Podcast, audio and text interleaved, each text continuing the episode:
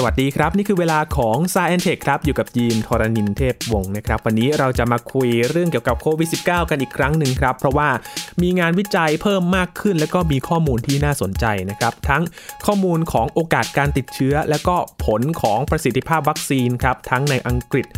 ในสกอตแลนด์นะครับ แล้วก็ในอิสราเอลว่าตอนนี้เป็นยังไงกันบ้าง วันนี้มาอัปเดตความคืบหน้ากันกับ s ายแอนเทคครับ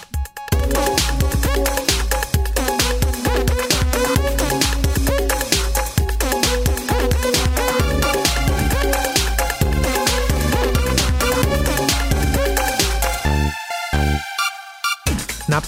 ถึงวันที่เราคุยกันตอนนี้นะครับสถานการณ์โควิด -19 ก็ยังน่าเป็นห่วงอยู่ครับในประเทศไทยของเรานะครับ มีตัวเลขผู้ติดเชื้อถึง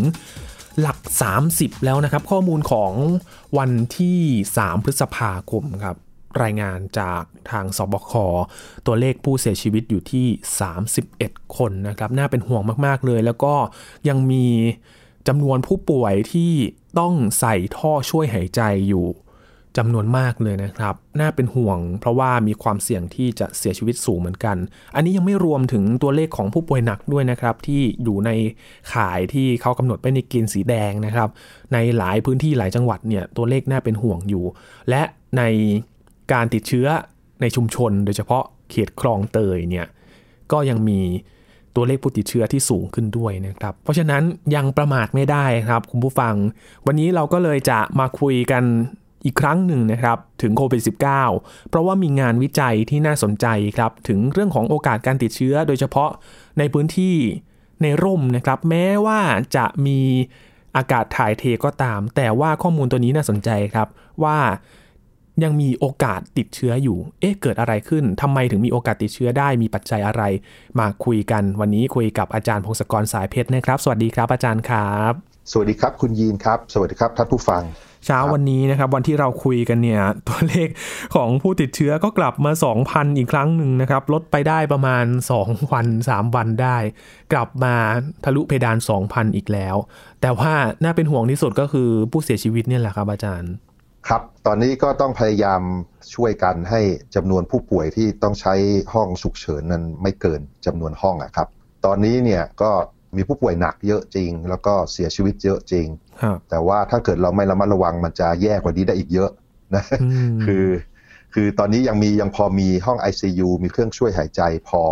ก็ยังพอประคับประคองไปได้นะครับ แต่ว่าถ้าเกิดเราประมาทแล้วก็ติดเพิ่มขึ้นเพิ่มขึ้นเนี่ย พอจำนวนผู้ป่วยที่ต้องใช้อุปกรณ์ ICU อุปกรณ์เครื่องช่วยหายใจมันเกินเนี่ยปุ๊บเนี่ยมันจะเริ่มมีอัตราเสียชีวิตสูงขึ้นเยอะแล้ว คือตอนนี้อาจจะน้อยกว่า ในหลาย ๆ ประเทศหลายเท่า แต่ว่าประเทศที่แบบเขาตายเยอะกว่าเราเยอะ ๆ เนี่ย เพราะว่ามันเป็นกรณีแบบนี้ทั้งนั้น คืออยู่ๆผู้ป่วยที่ต้องใช้อุปกรณ์มันเยอะเกินอุปกรณ์นั้นตอนนี้ก็ต้องระเบิดระประมาทแล้วก็ต้องช่วยๆกันนะครับคือคือเราไม่อยากให้เหมือนกับอินเดียตอนนี้นะครับ คือครับผู้ติดเชื้อเนี่ยทะลุสี่แสนแล้วนะครับ ต่อวันแล้วก็จนถึงขั้นต้องแบบบางที่เนี่ยต้องแบบว่าถ้าไม่มีถังออกซิเจนเนี่ย อาจจะไม่ได้รักษาเลยนะครับ เพราะว่าถังออกซิเจนในโรงพยาบาลนี่ไม่เพียงพอแล้วโหวิกฤตมากๆนะครับอินเดีย เกิดวิกฤตมิคสัญญีนะก็คืออินเดียกับบราซิลนะเป็นห่วงมากนะครับตอนนี้คืออุปกรณ์ไม่พอ แล้วก็คนป่วยเยอะเกินนะครับ แม้แต่ประเทศที่จเจริญแล้วเนี่ยซึ่งตอนนี้เขากำลังจะออกจากวิกฤตเนี่ยก็คือประเทศที่เขาเริ่มฉีดวัคซีนได้เยอะๆเนี่ยตอนที่เขาตายเยอะๆ ซึ่งจริงๆ อัตราตายเขาสูงมากนะเขา ตายกันเป็นแสนเหมือนกันใช่ไหมอันนั้นก็เกิดเหตุการณ์อย่างนี้แหละ พอพวกเรามนุษย์คนทั้งหลายในสังคมเนี่ย มีการเดินทางไม่ใส่หน้ากาก มีการไอจามหายใจรดกันเนี่ย มันทำให้แพร่ได้อย่างรวดเร็ว แล้วพอมีสายพันธุ์ใหม่ ๆ มันยิ่งแพร่ได้เร็วขึ้นอีก มันก็เลยไปกันใหญ่เลย เพราะฉะนั้นตอนนี้เราก็ต้องระวังสายพันธุ์ใหม่ ๆ ก็เข้ามาแล้วนะ อังกฤษสายพันธุ์จากอังกฤษมาแล้ว สายพันธุ์ที่จะมาจากอินเดียจากแอฟริกาใต้ก็มันจ่อๆอยู่แถวๆประเทศรอบๆเราแล้วนะครับ ก็ต้องระมัดระวังครับ คือจะมานั่งเปิดบ่อนคือเมื่อวานยังมีการจับบ่อนกันอยู่เลย มันมันแย่นะแต่โอเคเราก็ทำสิ่งที่เราทำได้กันอยู่ตอนนี้ คือระมัดระวัง อย่าไปในที่ที่คนเยอะ พยายามไม่เข้าไปในห้องที่ห้องปิดห้องที่มีแอร์อะไรไหลเวียน เพราะว่าไอ้ paper แรกการวิจัยอันแรกที่เราจะคุยกันวันนี้ ก็มีการทำแบบจำลองคำนวณความเสี่ยง แล้วก็มีคำแนะนำว่าจะอยู่ในห้องที่แบบว่าในห้องห้องปิดภายในอาคารอย่างไร ถึงจะมีโอกาสปลอดภัย มีโอกาสติดโควิดน้อยนะครับครับ เพราะว่าข้อมูลเนี่ยน่าสนใจมาก เพราะเราคงจะทราบกันอยู่แล้วนะครับ อาจารย์ก็คือเราเนี่ยโซเชียลดิส a ทนซิ่งระยะห่างอย่างน้อย 2 เมตร แต่ว่า 2 เมตร แบบนี้เนี่ยอาจจะไม่พอต้องดูปัจจัยอื่นเสริมด้วยใช่ไหมครับ ใช่ครับใช่ก็คืออยู่ห่างๆกันดีดีแล้วนะครับ แล้วก็ถ้าเกิดอยู่ในกลางแจ้งที่ที่มีอากาศถ่ายเทตลอดเวลาก็ดี อันนี้มันโอกาสที่ติดมันเกือบไม่มีเลยล่ะครับ คือแต่ใส่หน้ากากด้วยนะอืมใส่หน้ากากแล้วก็อยู่ที่อากาศถ่ายเท มันจะลดลงไปเยอะมากๆ แต่ว่า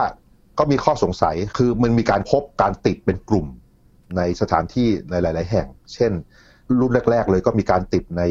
รถเมล์ที่เมืองจีนนะครับ รถเมล์เขาติดแอร์คือแอร์มันก็หมุนเวียนอากาศมันหมุนเวียนในนั้นอืมถ้าอากาศหมุนเวียนเนี่ยแสดงว่าถ้าเกิดมันมีไวรัสที่สามารถลอยอยู่ในอากาศสักพักหนึ่งเนี่ย มันสามารถวิ่งไปได้ทั่วรถเลย แล้วถ้าเกิดช่วงนั้นมีใครหายใจเข้าไป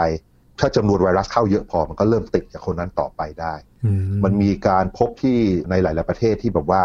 มีการไปชุมนุมร้องเพลงร้องเพลงกัน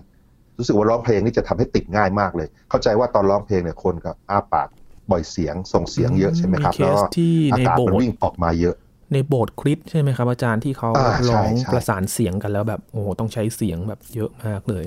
ใช่ครับใช่นะคือในโบสถ์คริสต์หรือในประเทศเราก็คาราโอเกะนะนะคือมันมีการตะโกนจะอะไรเงี้ย ก็จะมีอากาศจากปอดจากคอพุ่งออกมา แล้วก็ถ้าเกิดมันอยู่ในห้องแอร์แล้วก็มันก็ไหลเวียนอยู่ในห้องแอร์สักพักหนึ่งก่อนที่มันจะเริ่มระเหยหรือตกหรือไปติดผิวต่างๆเนี่ย ไอ้พวกของที่ไวรัสที่มันมันอยู่ในของเหลวที่ลอยในอากาศเนี่ยมันก็สามารถถูกสูดเข้าไปได้อืมนะก็เลยมีการคำนวณกัน ก็อันนี้เป็นการวิจัยจาก MIT นะครับจากอะไรวิศวกรเอนจิเนียร์และนักคณิตศาสตร์นะก็คำนวณกัน ก็ดูปัจจัยต่างๆ ที่จะทำให้ไอ้ไวรัสมันลอยอยู่ในอากาศได้ แล้วก็ให้มันมีจำนวนเยอะพอที่คนจะเริ่มติดจะเกิดอะไรขึ้นครับนะเขาก็ดูปัจจัยต่างๆ มันมีแบบจำลองทางคณิตศาสตร์หรือวิศวกรรมเนี่ยก็ต้องมีข้อมูลว่าสถานที่ที่คนไปอยู่เนี่ยสถานที่ปิดในอินดอร์เนี่ยมันเป็นยังไง มันก็ขึ้นอยู่กับขนาดของห้อง คือมือพื้นที่ห้อง ความสูงของห้องนะถ้าห้องมันยิ่งใหญ่เท่าไหร่มันก็มีอากาศมันก็เยอะใช่ไหมโอกาสที่มันจะเจือจางมันก็จะเจือจางพวกพวกเชื้อต่างๆ ได้เยอะเหมือนกันสักพักหนึ่งนะครับถ้าเกิดห้องมันเล็ก มันก็มีความเข้มข้นสูง อันนี้ก็คือส่วนที่มีปัจจัย มีเรื่องเกี่ยวกับอัตราการถ่ายเทอากาศ คือห้องเนี่ยมันเป็นห้องปิดหรือเปล่าห้องปิดประตูกระจกปิดหมดเลย ไม่มีให้อากาศจากภายนอกเข้ามาผสมเลย หรือว่ามันเป็นห้องที่แบบว่าเปิดหน้าต่างตลอดเวลา คือมีอากาศจากภายนอกมาเจือจางด้วยเสมอนะอืมแล้วก็มีปัจจัยต่อมาก็พวกไอ้ระบบที่แบบว่าจะมีการแลกเปลี่ยนอากาศกับภายนอกเนี่ยเป็นยังไงแบบมีพัดลมระบายอากาศไหมหรือว่าเปิดไว้เฉยๆเปิดหน้าต่างไว้เฉยครับๆหรือว่ามีระบบ ที่แบบว่ามันดูดอากาศแล้วเปลี่ยนอากาศบ่อยๆ อันนี้ก็ขึ้นกับในแบบจำลองเขาจะมีให้เนี่ยให้ให้ใส่เข้าไปว่าอัตราการถ่ายเทอากาศกับภายนอกเป็นเท่าไหร่นะครับอืมคือแบบอ่ามีมีสูตรแบบเยอะมากเลยครับใช่อาจารย์ดำใช่ใช่เอกสารมีรายละเอียดเยอะมากมีรายละเอียดเยอะมากนะครับนอกจากนั้นยังมีระบบกรองอากาศด้วย เช็คดูด้วยว่าอากาศที่อยู่ไหลเวียนในห้องเนี่ยมันผ่านเครื่องกรองประเภทอะไรนะอืมเครื่องกรองแต่ละประเภทมันก็มีใช่ไหมคือเครื่องกรองบางประเภทเนี่ยมันเล็ก พอที่จะทำให้อนุภาคไวรัสเนี่ยมันเริ่มติดไปกับไส้กรองแล้วไม่ไหลออกมานะหรือแบบบางแห่งเครื่องกรองมันสามารถมีไฟอุลตราไวโอเลต UV คือทำลายไวรัสได้ด้วยอืมนะแล้วก็มีเรื่องความชื้นในอากาศเป็นยังไงคล้ายๆว่าถ้าชื้นชื้นเยอะเนี่ยของเหลวต่างๆ ที่มันกระเด็นออกมาจากคอจากปากเราเนี่ยมันก็ระเหยช้า มันก็อาจจะลอยๆอยู่ได้สักพักหนึ่งนานหน่อยใช่ไหมถ้าเกิดมันความชื้นน้อยมันก็จะแห้งเร็ว สักพักมันก็แห้งแล้วก็อาจจะตกแล้วไปติดตามผนังไวรัสก็ออกมากระจายไม่ได้ แล้วข้อสุดท้ายที่เป็นปัจจัยเกี่ยวกับสถานที่ก็คือ อัตราการใช้อากาศซ้ำยกตัวอย่างเช่นในเครื่องบินเนี่ยจะใช้อากาศซ้ำเยอะใช่ไหมเพราะว่าอืมเอาอากาศจากข้างนอกมาผสมช้าๆหรือในรถรถเมล์แอร์เงี้ยก็จะใช้อากาศไหลเวียนเยอะนะครับ เพราะฉะนั้นนี่คือปัจจัยที่เข้ามาใส่เกี่ยวกับข้อมูลสถานที่ที่คนจะไปอยู่นะครับ ต่อไปก็มีข้อมูลพฤติกรรมมนุษย์ พฤติกรรมมนุษย์เนี่ยก็มีดูว่าอัตราการหายใจของมนุษย์เป็นยังไง เช่น ถ้าคนเข้าไปนั่งเฉยๆนั่งพักเฉยๆหรือว่ายืนเฉยๆหรือว่าร้องเพลง หรือว่าออกกำลังกายแบบเบา แบบกลางแบบหนักนะแล้วก็ดูว่าประเภทการหายใจ หายใจเบา หายใจแรงครับหายใจกลางๆใกล้การอ้าปากของเราเป็นยังไงเช่นกระซิบ หรือก็พูดปกติหรือตะโกนหรือร้องเพลงโอ้หรือว่า ละเอียดมากประเภทหน้ากากละเอียดมากละเอียดมากมีตัวแปรเยอะเลย ประเภทหน้ากากไม่ใส่หน้ากาก หรือใส่เฟสชิลเฉยๆคือตลกดีคือว่าไม่ใส่หน้ากากหรือเฟสชิลเนี่ยได้ตัวเลขเท่ากันคือไม่ได้ป้องกันอะไรไม่ต่างกันเลยเฟเพสราะฉะชินั้ลนใช่เฟสชิลนี่มันทำคล้ายๆว่า คนทั่วไปที่ใส่มันทำให้รู้สึกว่าปลอดภัยทั้งๆที่มันอันตรายเท่าเดิมเลยอืมไม่ควรโอ้อ่าจริงๆเฟสชิลมีประโยชน์กับแพทย์พยาบาลที่แบบว่าไปรักษาผู้ป่วยระยะใกล้ แล้วอาจจะต้องป้องกันของเหลวที่กระเด็น นะครับแต่ว่าไอ้แบบการป้องกันที่ว่าจะหายใจเข้าหายใจออก แต่ว่าไวรัสจะเข้าไปในร่างกายหรือจะออกจากร่างกายเนี่ยมันไม่ได้ยุ่งด้วยเลย เพราะฉะนั้นอันตรายนะครับโอ้อ่ามีเช็คหน้ากากต้องใส่หน้ากากหน้ากากผ้าหน้ากากอนามัยปกติหน้ากาก N95 อะไรเงี้ยมีหมดเลยปรากฏว่าแบบจำลองอันเนี้ยมีตัวแปรต่างๆ เกี่ยวกับสถานที่เกี่ยวกับพฤติกรรมมนุษย์เยอะมากนะ แล้วก็มานั่งคำนวณกันว่าโอเค ตอนจบจะมีคำแนะนำอย่างไรนะครับครับซึ่งเขาก็จะมีเว็บไซต์ ความจริงมี spreadsheet ให้ได้ แล้วก็มีแอปบนเว็บไซต์ ให้กรอกข้อมูลเหล่านี้เข้าไปนะพอใส่ข้อมูลเหล่านี้เข้าไปปุ๊บมันก็จะคำนวณตามแบบจำลองที่สร้างขึ้นมาเนี่ยว่าสถานที่อย่างเนี้ยเราจะมีคนเข้าไปอยู่ได้สักกี่คนและนานสักเท่าไหร่ถึงจะปลอดภัยนะครับ เพราะฉะนั้นสิ่งที่เราจะทำได้ก็ต้องไปที่เว็บไซต์ที่คำนวณนี่แหละ ถ้าไป search ในอินเทอร์เน็ตนะ ก็ search คำว่า indoor covid safety heroku heroku เนี่ย h e r o k u แล้วก็น่าจะเจอว่าเป็นเว็บอะไรนะครับ แล้วพอเอ่อจากปัจจัยต่างๆ เหล่านี้ครับอ่าอะไรที่รู้สึกว่ามันปลอดภัยจากแรงสุดการติดเชื้อที่สุดครับอาจารย์ครับปัจจัยสำคัญสุดคือหน้ากากเลยครับอ่านะการใส่หน้ากากทุกคนเนี่ยเป็นข้อที่ ช่วยเราได้มาก คือถ้าไม่ใส่หน้ากากปุ๊บความเสี่ยงเราจะเพิ่มขึ้นเป็นสิบเป็นร้อยเป็นหมื่นเท่าได้โอ้โหเออถึงแม้ว่าจะอยู่ในสภาพห้องแบบไหนก็ตาม อ่าใช่ใช่คือไม่ว่าใส่สภาพห้องแบบไหนก็ตามท่านไปกรอกข้อมูลเนี่ยลองลองเปลี่ยนว่าไม่ใส่หน้ากากกับใส่หน้ากากเนี่ย ต่างกันเยอะมากอืมนะเพราะฉะนั้นอย่างแรกที่เราทุกคนจริงๆเราทำได้ตอนเนี้ยคือใส่หน้ากากตลอดเวลาเลยครับแล้ว อย่างน้อยความเสี่ยงจะลดลงไปเป็นสิบเป็นร้อยเป็นหมื่นเท่านะ ต่อไปก็คืออยู่ในห้องใหญ่ ๆ เข้าไว้ แล้วก็ถ้าเป็นไปได้ควรจะมีการถ่ายเทอากาศกับภายนอก เปิดหน้าต่างนั่นแหละ ถ้าเกิดเปิดแอร์ตลอดเวลาเนี่ยไม่ค่อยดีอืมนะครับอ่าเพราะว่ามันจะมีตอนนี้เนี่ยถึงแม้ว่าจะ work from home กัน แต่ก็มีบางส่วนที่เขาก็ต้องจำเป็นต้องทำงานอยู่ในออฟฟิศอยู่ เพราะฉะนั้นเนี่ยอ่าใช่การระบายอากาศนี่คือสิ่งสำคัญเลย ใช่ครับ มันควรจะมีอากาศจากภายนอกมาผสม แล้วเจือจางทำให้ปริมาณเชื้อต่อปริมาณอากาศมันลดลงนะครับนะครับ อันนี้คือปัจจัยสำคัญมาก ๆ คือสองอันนี้ อีกอันหนึ่งก็คือ อย่าไปร้องเพลงครับตอนนี้นะนะคือพูดธรรมดากับร้องเพลงนี่ต่างกันเยอะเลยนะเขาอาจจะไม่สุนทรีก็ได้นะครับ อาจารย์เราจะลองใช่คือพูดธรรมดาเนี่ยอาจจะแบบว่าอยู่ได้หลายชั่วโมง แต่ว่าครับร้องเพลงปุ๊บมันเหลือครึ่งชั่วโมงอะไรอย่างเงี้ยอืมเพราะว่าปริมาณของเหลวที่กระเด็นออกมาจากคอจากปากมันต่างกันมากๆนั่น อันนี้คือเคสนั่นแหละที่ครับถอดหน้ากากใช่ไหมครับอาจารย์ ไม่ว่าถอดหรือใส่เนะครับ มันก็ยังยังเสี่ยงขึ้นเยอะเลยครับโอ้นะเออ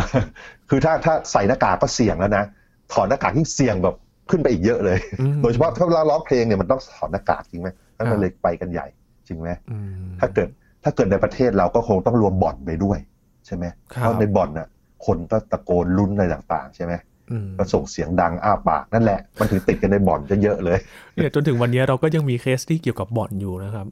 อืมน่ามันแหมมันแย่มันอะไรกันเนี่ยทำไมมันถึงจะเปิดบ่อนกันตอนนี้ได้นะครับอ่าแต่ว่ามันมีอย่างอย่างอันหนึงที่น่าสนใจคือสมมติในในห้องเรียนนะครับ ในห้องเรียน ผมลองใส่ขนาดของห้องเรียนไปเนี่ย ก็เอาเป็นว่าพื้นที่เอาแปดคูณสิบเมตรก็ในห้องเรียนใหญ่พอสมควร แล้วก็เอ่อสูงสักสามเมตรครึ่งอะไรอย่างนี้นะครับ ถ้าเกิดเราปิดหน้าต่างหมดเลย แล้วก็ไม่มีระบบกรองอากาศเลย แต่ว่าคนพูดปกตินะ นักเรียนพูดปกติ แล้วก็ใส่หน้ากากเอ่อหน้ากากแบบอนามัยก็แล้วกันนะครับ ปรากฏว่าถ้าเกิดมีคนเด็กนักเรียนสักยี่ห้าคนเนี่ย ก็อยู่ได้สักสี่ชั่วโมง โดยที่ไม่ไม่เป็นอะไร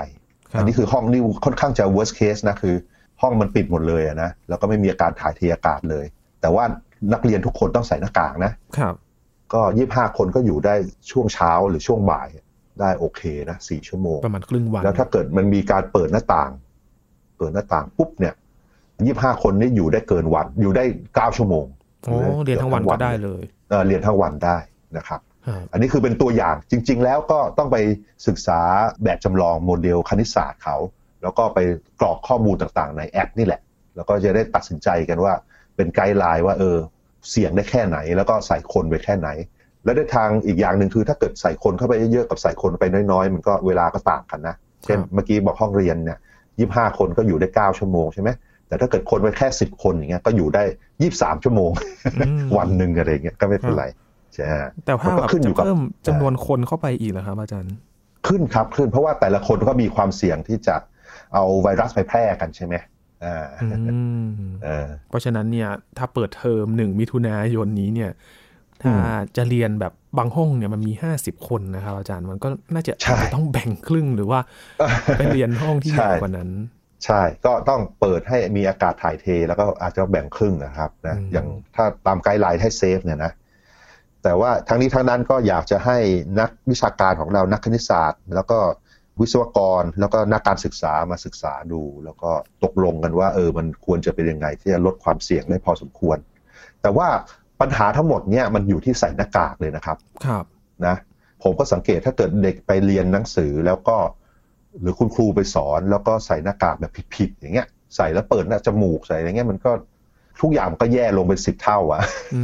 มเราต้องอาศัยวินัยอย่างยิ่งเลยนะที่ทุกคนใส่หน้ากากตลอดเวลาครับครับที่อยู่ใกล้ ๆ กันน่ะเออ อันนี้ก็อาจจะเป็นอีกอันหนึ่งที่ผู้ที่มีตัดสินเรื่องนโยบายก็ต้องหนักใจว่าจะเอายังไงดีนะครับครับคือโดยสรุปคร่าวๆเนี่ยตอนนี้คือหน้ากากอนามัยเนี่ยสำคัญอันดับแรกเลยที่ยังคงอยู่ แล้วก็การถ่ายเทอากาศของห้องแต่ละห้องคือใช่สถานที่ใช่ปิดเนี่ยนี่คือตอนนี้เนี่ยต้องเร่งปัจจัยระบายอากาศเลย ใช่ครับใช่ ให้มันมีการผสมอากาศจากภายนอกเรื่อยๆอะไรอย่างเงี้ยครับครับอืมเพราะว่าอย่างถ้าจำกันได้นะครับเคสที่ตลาดบางแขย่านบางแข คือครับตลาดที่เจอผู้ติดเชื้อมากๆ เนี่ยสภาพตลาดเนี่ยเป็นเพดานค่อนข้างต่ำเลยครับอาจารย์ก็คือการอืมระบายอากาศเนี่ยอาจจะไม่ค่อยดีแน่ ๆเลย ก็อาจครัจะบเป็นปัจจัยหนึ่ง ก็สอดคล้องกับข้อมูลตัวนี้เลยนะครับ ครับใช่ใช่มันก็เป็นเนี่ยครับเป็นเป็นเทรนด์แบบนั้นนะครับนะ คือถ้าเกิดเราอากาศมันน้อย มันก็ความเข้มข้นมันก็เยอะความเข้มข้นไวรัสก็เยอะโอกาสติดก็เยอะ อันนี้คือพูดถึงเชื้อไวรัสที่มันแบบอะไรล่ะกระจัดกระจายไปตามอากาศด้วยนิดๆหน่อยๆจากการไหลเวียนของอากาศนะครับแต่ไอ้สิ่งที่แบบว่าไอจามใส่กันเลยนี่ก็เป็นอีกเรื่องหนึ่งก็น่าก็ต้องใส่หน้ากากมันจะป้องกันตรงนั้นได้เยอะ แล้วอีกอย่างก็คือต้องล้างมือบ่อยๆอะไรเงี้ยสมมติเราครับมือเราไปจับโดนของเหลวของอะไรแล้ว แล้วก็ถ้าล้างมือก็จะได้ไม่เข้าปากเข้าจมูกเรา อันนี้ก็สิ่งที่ต้องทำตลอดนะ ครับอืมอ่าครับอันนี้แค่งานวิจัยแรกนะครับ แต่ว่าถ้าคุณผู้ฟังอยากจะไปดูข้อมูลเนี่ยมันมีละเอียดมากๆเลยนะครับ อาจารย์ก็ค้นหาเอาก็เดี๋ยวได้ผมนะครับอาจารย์เอ่อค้นหาครับ indoor covid safety heroku app heroku app ก็ heroku นี่สะกด h e r o k u แล้วก็ a p p นะครับ indoor covid safety heroku app นะ ก็น่าจะเข้าไปกรอกข้อมูลดูกันได้ครับครับเดี๋ยวในเว็บไซต์นี้แนบลิงก์ไปอีกครั้งหนึ่งเพื่อคุณผู้ฟังจะได้เข้าไปง่าย ๆ นะครับครับครับโอเค เรายังมีงานวิจัยอีก 2 อย่างครับที่เราจะมาคุยกัน ก็คือครับเรื่องเกี่ยวกับวัคซีนนะครับ คือประเทศที่ครับเขาฉีดวัคซีนกันไปมาก ๆ แล้วเนี่ยมีงานวิจัยที่น่าสนใจเลยทีเดียวนะครับ อาจารย์ ใช่ครับ ก็เริ่มมีการตีพิมพ์จากการฉีดวัคซีนจำนวนเยอะ ๆ ในประชากรนะครับ อันที่เราจะคุยกันวันนี้ก็มี 2 อัน คือมีจากอิสราเอล แล้วก็มีที่สกอตแลนด์นะครับครับ ก็ทั้งสองอันเนี่ยพอฉีดพอเริ่มฉีดแล้วก็ก็พยายามดูว่าเออฉีดแล้วมันมีผลอะไรไหม สิ่งที่เขาพยายามวัดก็คือจำนวนคนไข้ที่ต้องเข้าไปที่โรงพยาบาลนะครับ เอาเรื่องของสกอตแลนด์ก่อนแล้วกันครับสกอตแลนด์เนี่ยมีมีวัคซีน 2 ตัวที่ฉีดนะครับ ตัวแรกก็คือ Pfizer BioNTech ตัวที่เป็น mRNA วัคซีนจากสหรัฐนะครับ แล้วก็อีกอันหนึ่งคือ a s t r a z เซ e c a คือจากอังกฤษ แล้วก็น่าจะเป็นตัวหลักที่เราจะใช้ในอีกเดือนหนึ่งนะครับครับเขาเริ่มฉีดกันตอน8ธันวานะครับ8ธันวาปีที่แล้ว แล้วก็ในงานวิจัยเนี่ยเขาดูเฉพาะพวกที่ฉีดระหว่าง8ธันวาถึง 15 กุมภาดูว่าฉีดไปได้กี่คนนะครับ ก็คือดูกลุ่มคนที่ฉีดคือตอนแรกเขาก็จะฉีดกลุ่มคนเนี่ยคือจะมีคนอายุสูงๆก่อนอายุมากกว่า 80 เป็นรุ่นแรกก่อนที่ฉีดนะครับ แล้วก็ต่อมาก็จะฉีดที่ 65ถึง79 แล้วต่อมาก็จะฉีดที่ 18ถึง64 ครับ ในช่วงเวลาตั้งแต่ธันวาถึงกุมภาเนี่ยประชากรของสกอตแลนด์เขามี 4.4 ล้านคนเนี่ยเขาฉีดไปได้ 1.3 ล้านคนหรือ 30%นะครับ ประชากรนี่คือประชากรที่ฉีดวัคซีนได้อายุเกิน 18 ขึ้นมานะครับก็คือทำการฉีดแบบนี้ โดยที่ช่วงแรก ๆ เนี่ยเขาก็ฉีดของไฟเซอร์ก่อนนะครับ ให้ไฟเซอร์ได้รับการ อนุญาตให้ใช้ก่อนใช่ไหมครับแล้วก็พอแอสตราเซเนกาผลิตได้เยอะก็มาฉีดแอสตราเซเนกานะครับโดยที่ส่วนใหญ่คนอายุสูงขึ้นมาหน่อยเนี่ยฉีดแอสตราเซเนกาซะเยอะนะครับ เป็นหลักนะก็พบว่าผู้หญิงเนี่ยจะได้รับการฉีดเป็นเปอร์เซ็นต์สูงกว่าผู้ชาย แล้วก็คนที่อยู่ในสถานที่ที่แบบพวกยากจนเขตยากจนอะไรอย่างเงี้ยก็ได้รับการฉีดช้ากว่าชาวบ้าน เป็นเรื่องปกติเลยนะเนี่ยและแย่มากนะครับ แล้วก็การฉีดครั้งแรก ๆ ของเขาเนี่ยเขาพยายามโฟกัสกับคนที่มีอายุสูง แล้วก็พวกที่มีโรคประจำตัวเยอะๆนะครับครับอันนี้คือหลักการคือพยายามฉีดเพื่อว่าเขารู้ว่าวัคซีนเหล่านี้โฟกัสพยายามโฟกัสไม่ให้คนเหล่านี้ไปอยู่ในโรงพยาบาล คือพยายามให้ไม่มีอาการป่วยหนักจนเข้าโรงพยาบาล และพอหลังจากฉีดไปเนี่ยพอเริ่มฉีดปุ๊บจำนวนคนที่เข้าโรงพยาบาลมันค่อยๆลดลงเลย อย่างเห็นได้ชัดอืมนะ แล้วก็ ถ้าเกิดดูมองกลับมาหนึ่งเดือนหลังจากฉีดเนี่ย มันเห็นได้ชัดเลยว่าเคสที่เข้าโรงพยาบาลมันลดลงไปถึง 80-90%ได้ในหลายๆโรงพยาบาลนะ เพราะฉะนั้นเป็นสิ่งที่ดีนะครับ คือแม้ว่าวัคซีนฉีดไปไม่เยอะเท่าไหร่เนี่ย มันยังไม่มี herd immunity อะไรก็ตามเนี่ย แต่ปรากฏว่าจำนวนคนที่ฉีด พอฉีดมันเยอะๆๆๆคนที่อาจจะป่วยได้ โดยเฉพาะตอนแรกเราโฟกัสกับคนที่ป่วยแล้วน่าจะเป็นหนักเนี่ย ปรากฏพวกนี้เขาถูกป้องกันวัคซีนมันป้องกันเขาเลยนะทำให้มันเข้าโรงพยาบาลลดลงไปเยอะนะแล้วก็ไออัตราการลดของมาเนี่ยของไฟเซอร์เยอะกว่าของแอสตราเซเนกานิดหน่อย ไม่เยอะไม่ต่างกันเท่าไหร่อืมคือไม่ว่าฉีดอะไรก็ตามเนี่ยจำนวนคนหลังจากฉีดตั้งหนึ่งเดือนก็ลดลงไปเยอะเลย ก็น่าจะโอเคทั้งคู่นะครับเขาก็ยังมีความข้อสงสัยว่าเอ๊ะแล้วมันเกิดจากวัคซีนแน่ๆใช่ไหมอะไรเงี้ยอืมเขาคิดว่าน่าจะใช่ เพราะว่า ก่อนที่จะมีฉีดวัคซีนก็มีการล็อกดาวน์เกี่ยวกับการทำนู่นทำนี่ใช่ไหมมันไม่เห็นผลชัดเจนอย่างเนี้ย แต่พอฉีดวัคซีนหนึ่งเดือนปุ๊บมันเห็นชัดเจนเลยว่าลงมานะครับอืมเพราะช่วงนั้นอ่าเนี่ยแถบอังกฤษสกอตแลนด์เนี่ยหนักเหมือนกันนะครับแล้วลอกช่วงฤดูหนาว ช่วงคริสต์มาสปีใหม่นะครับใช่ครับใช่นะก็อันนี้ก็เป็นข่าวดีนะ ข่าวดีคือคนที่แบบว่ามีอาการต่างๆ จากวัคซีนอะไรต่างๆ ก็น้อยมากแบบหลักหนึ่งในล้านน้อยมากคือ เมื่อก่อนเขาตายคนละวันละหลายสิบเป็นร้อยคนนะนะแล้วอยู่ๆมันก็ลดลงไปอาจจะเหลือน้อยคนสองคนอะไรเงี้ยมันก็ดีมากเลยใช่ไหมก็วัคซีนเนี่ยน่าจะได้ผลน่าจะเป็นของที่ดี แล้วก็น่าจะรีบใช้เท่าที่เรามีนะครับครับแล้วก็อีกอันหนึ่งที่อะหนึ่ง paper อีที่กอันน่าสนใจมากก็คืออิสราเอล เพราะว่าเป็นประเทศแรกๆแรกของโลกเลยนะครับ ที่มีการฉีดวัคซีนที่เร็วมากๆเลย ครบกันแบบเกินใช่ครึ่งของประเทศใช่กันแล้ว ใช่ครับ paper อันนี้เนี่ยไอ้การวิจัยอันนี้เขา เขาทำดูตอนที่มันยังฉีดไม่ครบ herd immunity นะครับเขาก็ดูแค่เดือน 20ธันวา ถึงต้นเดือนกุมภาพันธ์นะครับครับ แต่ก็ฉีดได้เยอะแล้ว ฉีดได้เป็นหลักล้านคนเหมือนกันนะ แต่ก็เป็นคล้ายๆกับที่สกอตแลนด์ คือพอฉีดปุ๊บ รอสักพักหนึ่งสองสัปดาห์นี้ประมาณสองสัปดาห์ คนไข้ที่เข้าโรงพยาบาลเขาลดลงอย่างรวดเร็ววูบเลยอืมอันนี้จะเป็นไฟเซอร์หมดนะครับ ได้ผลดีครับ แล้วก็คนที่มีอาการน่ะต่างๆเนี่ยอาการที่แบบฉีดวัคซีนแล้วมีอาการข้างเคียงอะไรก็น้อยมากๆ ไม่ไม่ไม่เป็นอะไรนะครับก็คุ้มค่าแหละคือ มันเป็นสิ่งที่ทำปุ๊บแล้วคนที่จะตายจากโควิด มันลดลงไปเยอะมากๆ แล้วก็การป่วยจากวัคซีนมันไม่ค่อยมีน้อยมากหนึ่งในล้านอะไรเงี้ยมันไม่มีนะครับอืมในอิสราเอลเองเนี่ยเขาก็เอ่อหลังจากการวิจัยนี้เสร็จเนี่ยเขาก็ฉีดไปได้ถึงประมาณ 60-70%แล้วนะอืม แล้วก็เขาคาดว่ามันเกิด herd immunity ภูมิคุ้มกันหมู่แล้ว แล้วก็เริ่มให้คนมาใช้ชีวิตปกติแล้ว อันนี้คือครบนะครับสองโดสแล้วใช่ไหมครับอาจารย์ ครบสองโดสครับ ครบสองโดส ใช่อืมนะแต่ว่าก็มีข่าวร้ายนะ คือแบบคนออกมาเยอะแยะ แล้วก็มีเพิ่งอ๋ออิสราเอลเขาเพิ่งมีคนเหยียบกันตายไปอะใช่ไหมครับ เป็นงานเทนั่นศแหละกาก็ลใช่ อืม ก็อุตส่าห์รอดจากโลกเนี้ยเนาะก็ไปตายได้เรื่องที่ไม่เป็นเรื่องอะไป อยู่เยอะๆแล้ววิ่งวิ่งหนีอะไรบางอย่างแล้วเหยียบกันตายก็แย่อืมน่าเศนะร้ามากเลยครับเคนก็ต้องระวังอันนั้นเราก็ต้องใช้ชีวิตอย่างไม่ประมาทคือ เราก็คงจะเริ่มฉีดวัคซีนเยอะๆก็เดือนหกขึ้นไปนะครับใช่ครับ ตอนนี้ก็เปิดลงทะเบียนกันอยู่ ระบบก็ใช่หมอพร้อมที่อาจจะมีการแซลกันอยู่นะครับ ว่าพร้อมหรือเปล่าครับนะครับ ตอนนี้ก็ครับปรับแก้ไขเวอร์ชั่นกันครับรอดูครับก็ก็เดี๋ยวคงมันค่อยๆดีขึ้นนะครับเดี๋ยวนะตอนนี้ก็ยังตายอยู่หลักสิบนะสิบยี่สิบยี่สิบสามสิบคนนะใช่ครับ ก็อาจจะตายอย่างนี้สักพักหนึ่งแหละอาจจะสิบถึงสามสิบไปสักพักหนึ่งเพราะว่าคนมันเต็มเลยอะอยู่ใน ICU อะไรเนี่ยเป็นพันใช่ไหมครับคือยิ่งตัวเลขผู้ติดเชื้อเพิ่มขึ้นเนี่ย อาการผู้ป่วยหนักนี่ก็จะเพิ่มมากขึ้นเช่นเดียวกันนะครับอันเนี้ยน่าเป็นห่วงครับที่สุดเลย แล้วก็ครับข้อสังเกตหนึ่งที่เราคุยกันนะครับ เรื่องของวัคซีนจากการฉีดวัคซีนของสกอตแลนด์แล้วก็อิสราเอลคือเป็นของไฟเซอร์แล้วก็แอสตราเซเนกานะครับ ครับอันนี้เป็นเฉพาะสองของของประเทศนี้เราเราได้ฉุกเฉินของซีโนแวคมาใช่ไหมใช่เพราะว่าเราไม่มีคิวช่วงครึ่งปีแรกเนี่ยเราไม่มีคิววัคซีนอื่นเลยอะอืมนะเพราะเราจองเขาไม่ทันเนี่ยแล้วเราก็ไม่กล้าไปแทงหวยว่า ตอนเขาวิจัยอยู่ใช่ไหม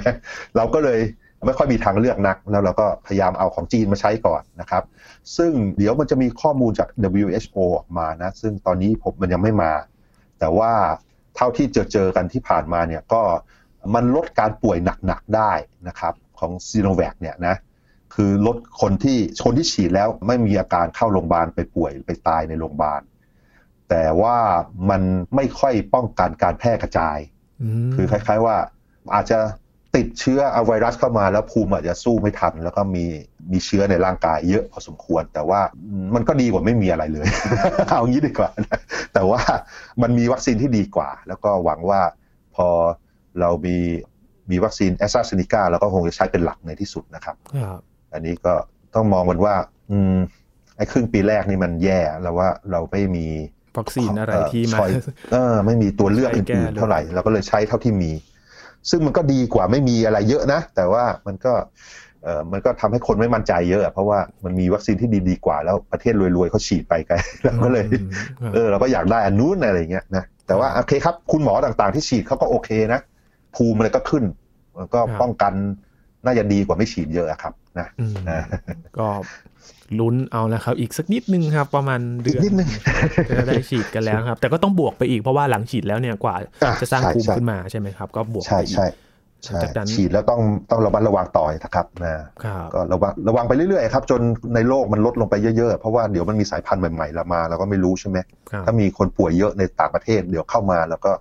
อาจจะติดก็ได้อยู่ดี ก็ต้องระวังต่อไปครับครับอันนี้เป็นข้อมูลที่ชวนกันตั้งข้อสังเกตนะครับ ว่าเกิดอะไรขึ้น แล้วก็น่าจะช่วยยืนยันได้ว่าวัคซีนเนี่ยมันมีผลจริง ๆ ต่อการที่ลดการแพร่กระจายของเชื้อได้ดีพอสมควรเลยนะครับ รวมถึงครับการใช้ชีวิตประจำวันของเรานะครับ เรื่องแรกที่เราคุยไปก็คือ